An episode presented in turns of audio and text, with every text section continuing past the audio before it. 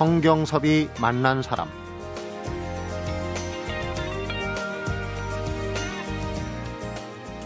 해방에서 건국에 이르는 3년은 반공체제라는 장벽에 가로막혀 제대로 들여다볼 수 없었던 공간입니다. 해방 일기로 그 장벽에 구멍을 뚫었습니다. 하지만 이제는 구멍으로 들여다보는 것이 아니라 벽을 치우고 통째로 바라볼 때입니다. 성경섭이 만난 사람, 오늘은 해방일기 네 번째 책이죠. 반공의 포로가 된 이남의 해방을 펴낸 김기협 역사학자를 만나봅니다.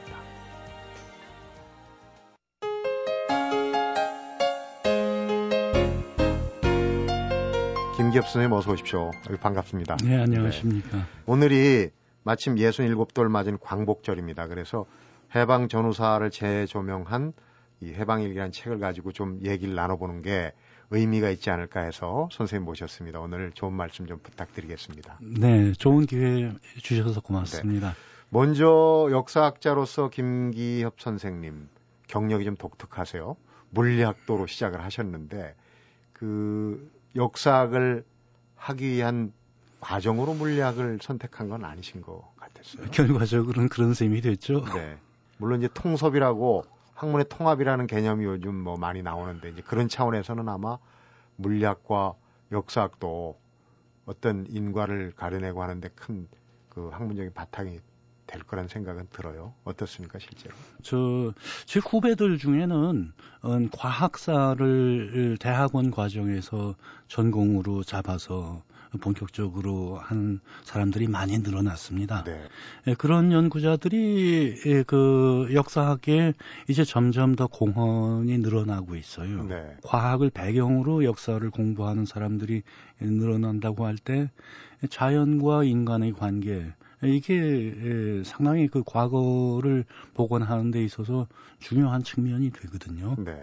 어, 그 점에서 과학사 분야가 아, 큰 의미를 발휘하고 있습니다. 네, 그렇군요.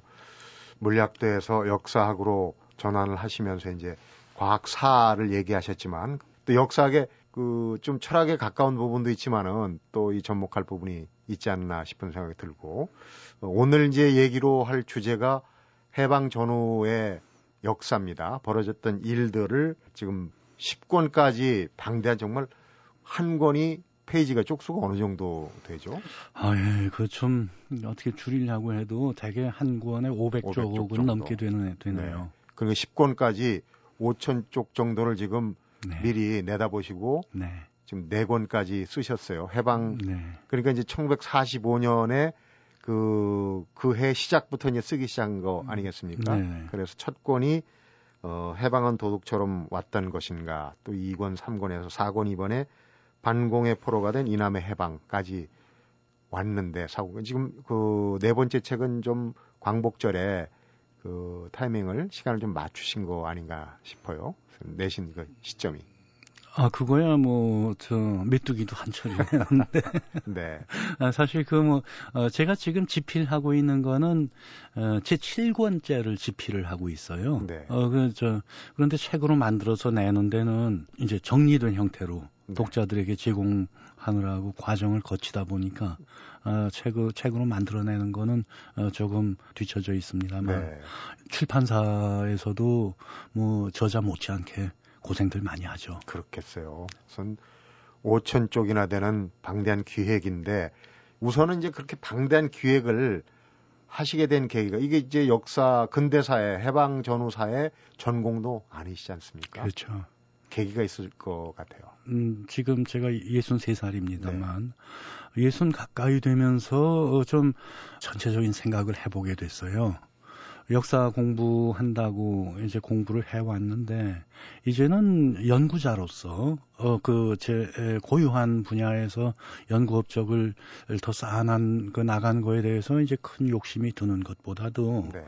어, 뭐랄까 어, 그 몇십 년 동안 역사 공부해서 역사 보는 안목을 길렀다면 네. 같은 시대 사는 사람들한테 이런 식으로 역사를 보면 어떻겠느냐 음. 하는 그런 제안을 하고 싶었고 네.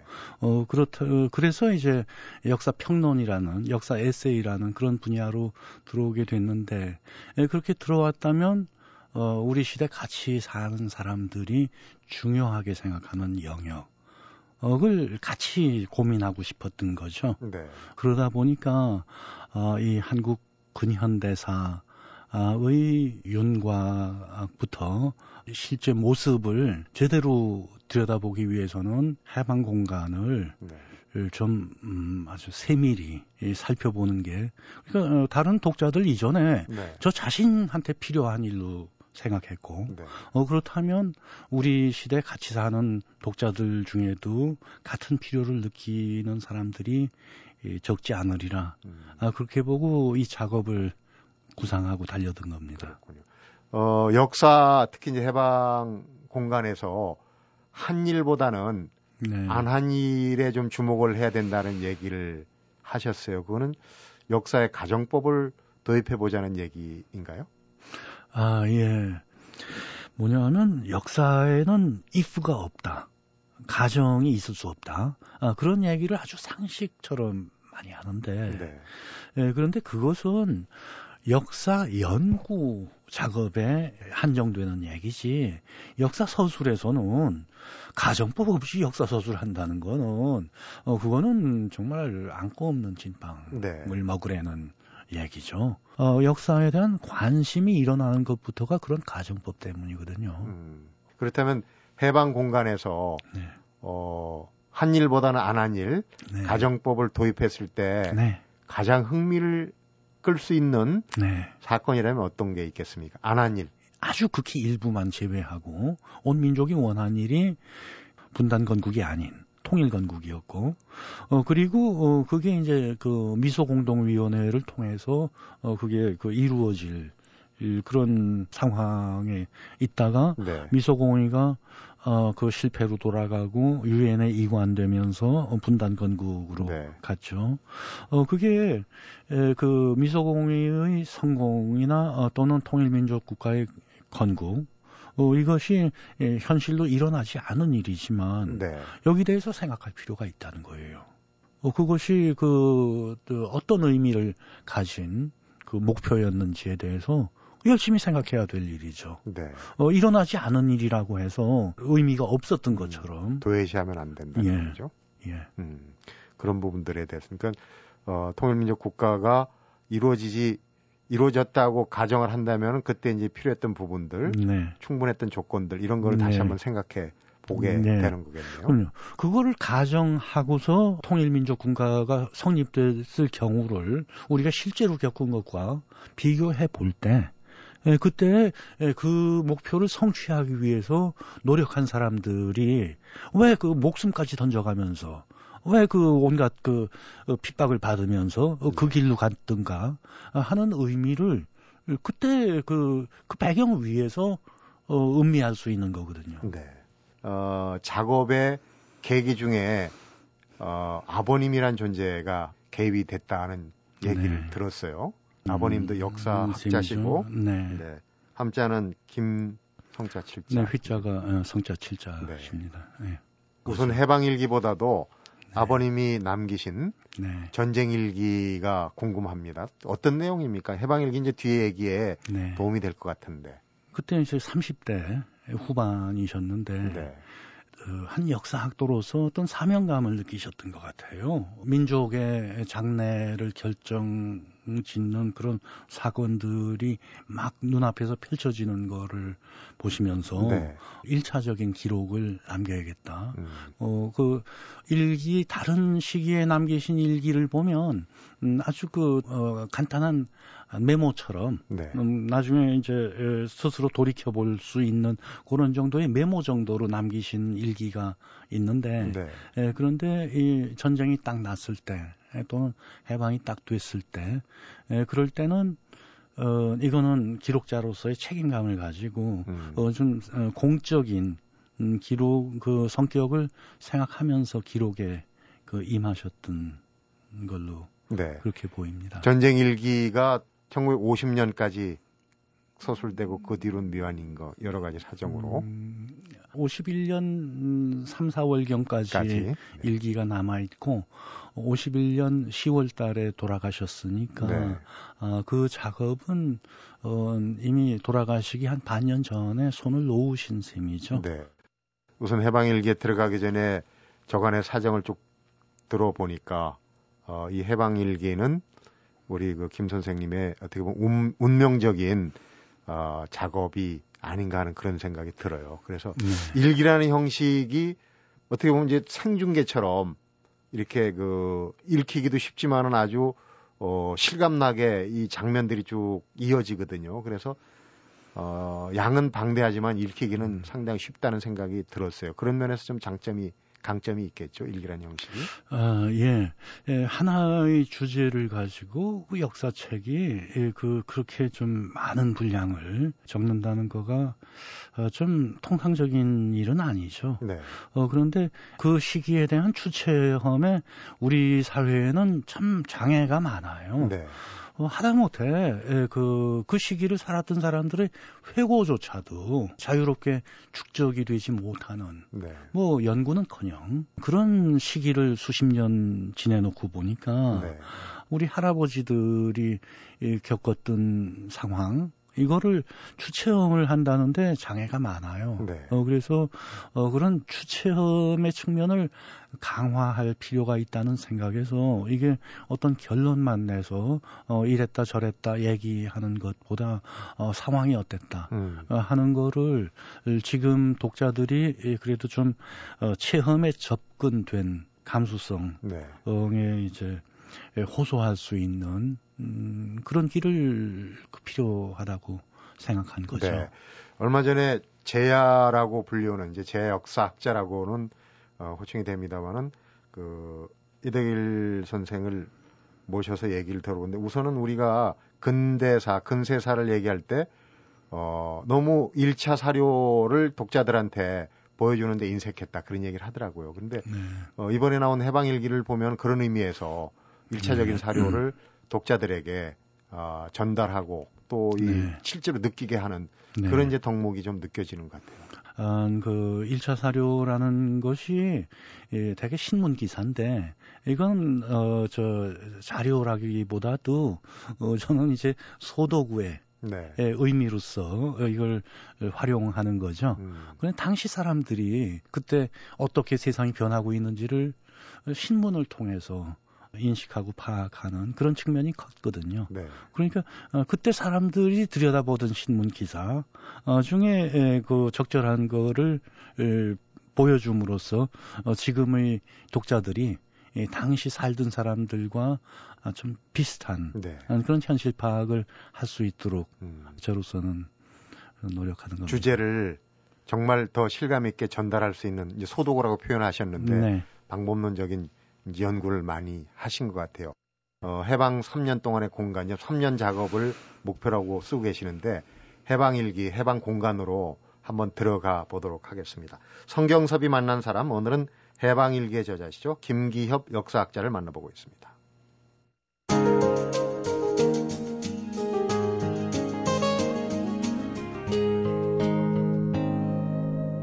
성경섭이 만난 사람 오래된 미래라는 얘기가 예전에 이제 많이 그 입에 오르내렸습니다. 근데 65, 6년 전에 과거의 일이지만 사실 해방 공간에서 그건 이제 오늘에도 적용이 되고 미래의 어떤 좌표가 되는 그런 일들 아니겠습니까? 근데 그 해방 일기 우리가 그동안에 접했던 그 3년간의 그 공간에서 있었던 일을 정리를 하셨는데 큰 줄기를 보니까 우선 중도라는 부분하고 또 해방 공간에서 미군의 역할을 하고 좀 새로운 시각을 담고 계시더라고요. 그 부분을 우선 좀 아, 예. 그러니까 그, 저, 해방 공간이, 예, 굉장히 그, 저, 우리 민족의 역사에서 중요한 시기다. 특히 현대사에서. 그건 뭐 누구든지 부정할 사람이 없을 거예요. 네. 어, 그런데, 아, 올바른, 뭐 올바르다는 게 무슨 그 정당성 뭐 어떤 복잡한 떠나서. 기준으로 네. 얘기한 게 아니라 어, 건강한 사회로서 어, 제대로 음. 어, 자기 과거를 인식하는 그런 의미에서 예, 제대로 된 인식을 가로막아온 이제 반공주의 문제가 있지 않습니까? 네. 어, 그리고 또 이제 미국의 책임에 대해서 함부로 말하기 어려운 음. 음 그런 것도 역시 그 반공주의에서 파생된 문제죠. 장벽일 수도 있고요. 그렇죠. 음. 그 장벽이 그 남과 북의 이제 지역만 분단한 것이 아니라 사람들의 의식까지도 분단하는 그런 문제를 품고 있었던 거예요. 네. 그런데 20여 년 전부터 어, 냉전 시대의 그 반공주의 그 장벽을 넘어서서 제대로 어, 인식할 수 있는 여건이 많이 축적이 됐는데, 네. 근데 아직도 어, 미흡한 문제가 많죠. 그 문제는 또 어, 이제 별도의 우리 사회의 문제로서 어, 또 검토해 나갈 그런 필요가 있는 문제입니다만 네. 어, 어쨌든 1차적으로는 어, 반공주의의 장벽을 넘어서는 것, 그걸 이제 넘어서려고 하는 시도가 좀 새롭게 보일 수 있는 거겠죠. 네.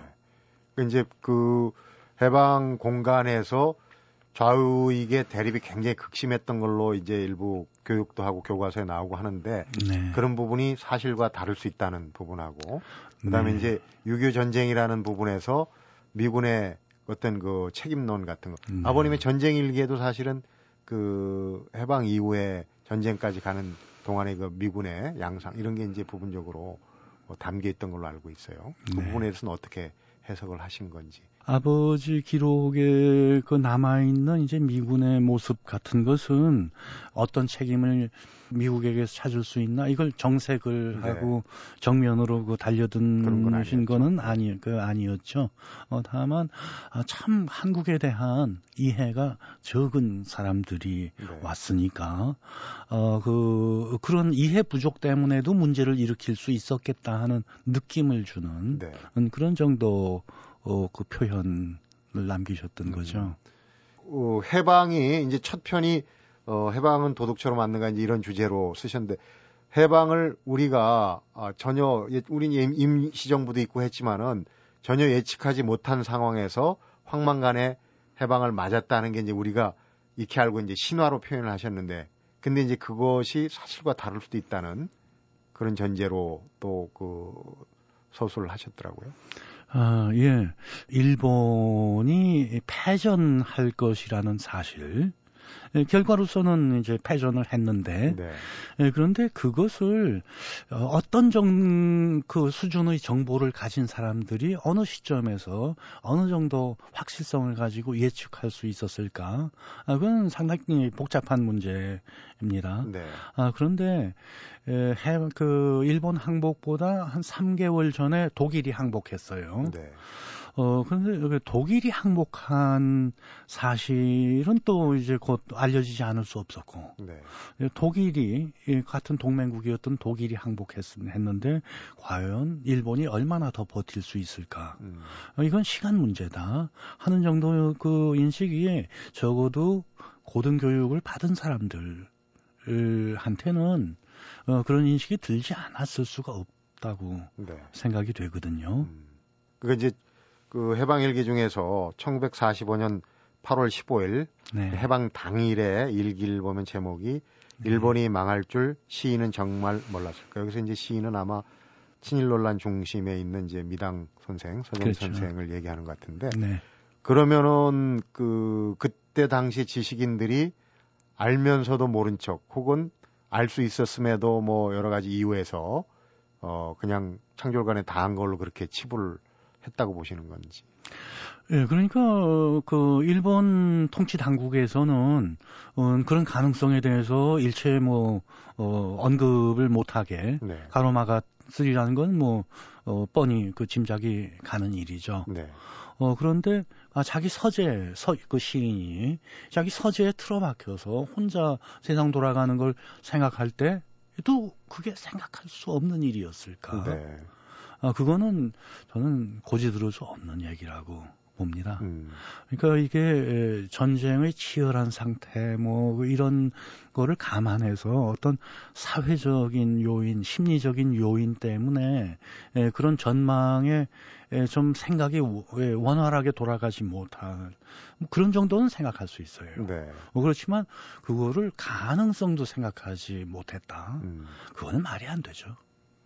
그러니까 그건 후세의 어떤 그 알고도 행동하지 않았다면 후세에 이제 책임이 따르는 그런 부분도 아마 그렇죠. 있지 않았을까 하는 그렇죠. 생각이 들고. 그렇죠. 해방 공간에서 우리가 익히 듣는 이름은 그 물론 이제 북쪽에는 뭐 김일성 또 이쪽엔 김구 선생님하고 뭐 여러 가지 이제 그 여러분들의 어, 함자가 나옵니다만은 그 그분들 못지않게 이 가려져 있던 인물들 일테면은 그 민세 안재용 선생이나 그런 분들의 어떤 역할이나 그 활동에 주목을 하셨어요. 네. 그저 아까 저 지나가는 말로 좌우 대립 그 말씀하셨는데 에, 요새 에, 그 사람들이 이 당시의 상황을 어, 분석한다고 나설 때 좌우 대립부터 보려고 나서거든요. 네. 근데 저는 팩트 차원이 아니라 해석의 차원에서 좌우 대립보다 어, 좀 다른 측면을 더 중시하고 어, 또 다른 좌표계를 놓고서 해석을 시도하는 게 더 의미가 있지 않겠냐 해서 어, 중극 대립이란 말을 이 책에서 꺼냈는데요. 중도와 극좌 극우의 대립. 그렇죠. 어, 예, 중도파와 어, 극단파 네. 사이의 대립. 예, 그런데 이름을 날린 사람들이 건국에 있어서 어, 현실적인 영향력을 가졌던 사람들. 당시에도 어, 관심의 대상이 됐고 지금도 네. 그 상태로 있는데 역사적인 인물에 대해서 우리가 탐구한다고 할때 예, 저는 그 의미가 결과를 정당화하기 위한 그런 목적보다는 가르침을 얻기 위한 역사의 네. 가르침을 얻기 위한 어, 목적에서 그 탐구하는 그 의미가 더 크다고 보거든요. 네. 어, 그런데 에, 그 어, 극단파로 활동해서 어, 아주 그큰 그 움직임을 보였던 사람들은 되게 외세에 의지한 사람들이에요. 음. 어, 그런데 에, 그 중간파의 사람들은 민심을 실현시키기 위해서 어, 나섰는데 그, 그 당시에는 우리의 자체 힘이 우리 민족의 자체 힘이 아주 약하고 네. 그에 비해서 그 외세의 작용이 엄청나게 강한 그런 상황이었기 때문에 에, 민심을 돌아보지 않는 극단파들이 네. 예, 그 현실 현실에서는 어 그 전국을 좌우하는 힘을 크게 발휘하고 어, 또 분단 건국의 주역이 되기도 했죠. 네.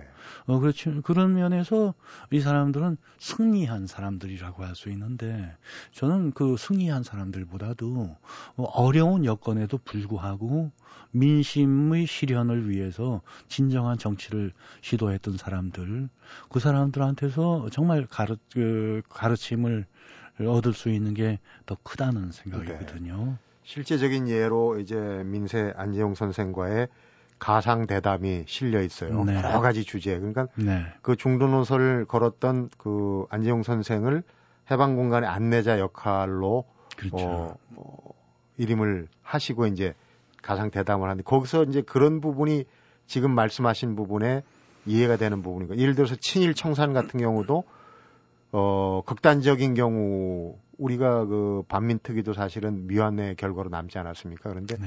그런 부분에도 너무 극단적으로 치우친 것은 옳지 않다 이런 주장을 그렇죠. 가상대담에 물론 이제 그분의 네. 그 사상이나 저서에 나온 거 아니겠습니까? 그렇죠.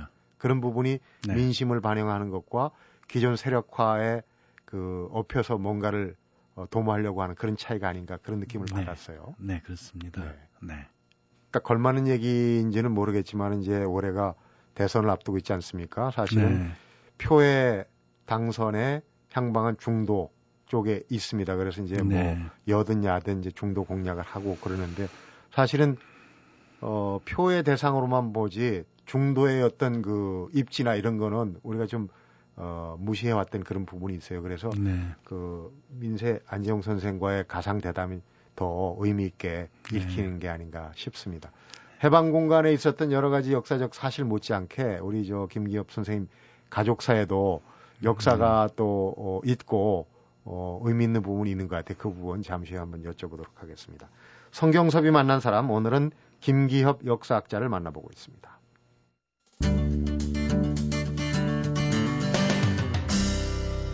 성경섭이 만난 사람 아버님께서 남기신 그 전쟁 일기 어, 원문이 이화여대 쪽으로 갔어요. 예.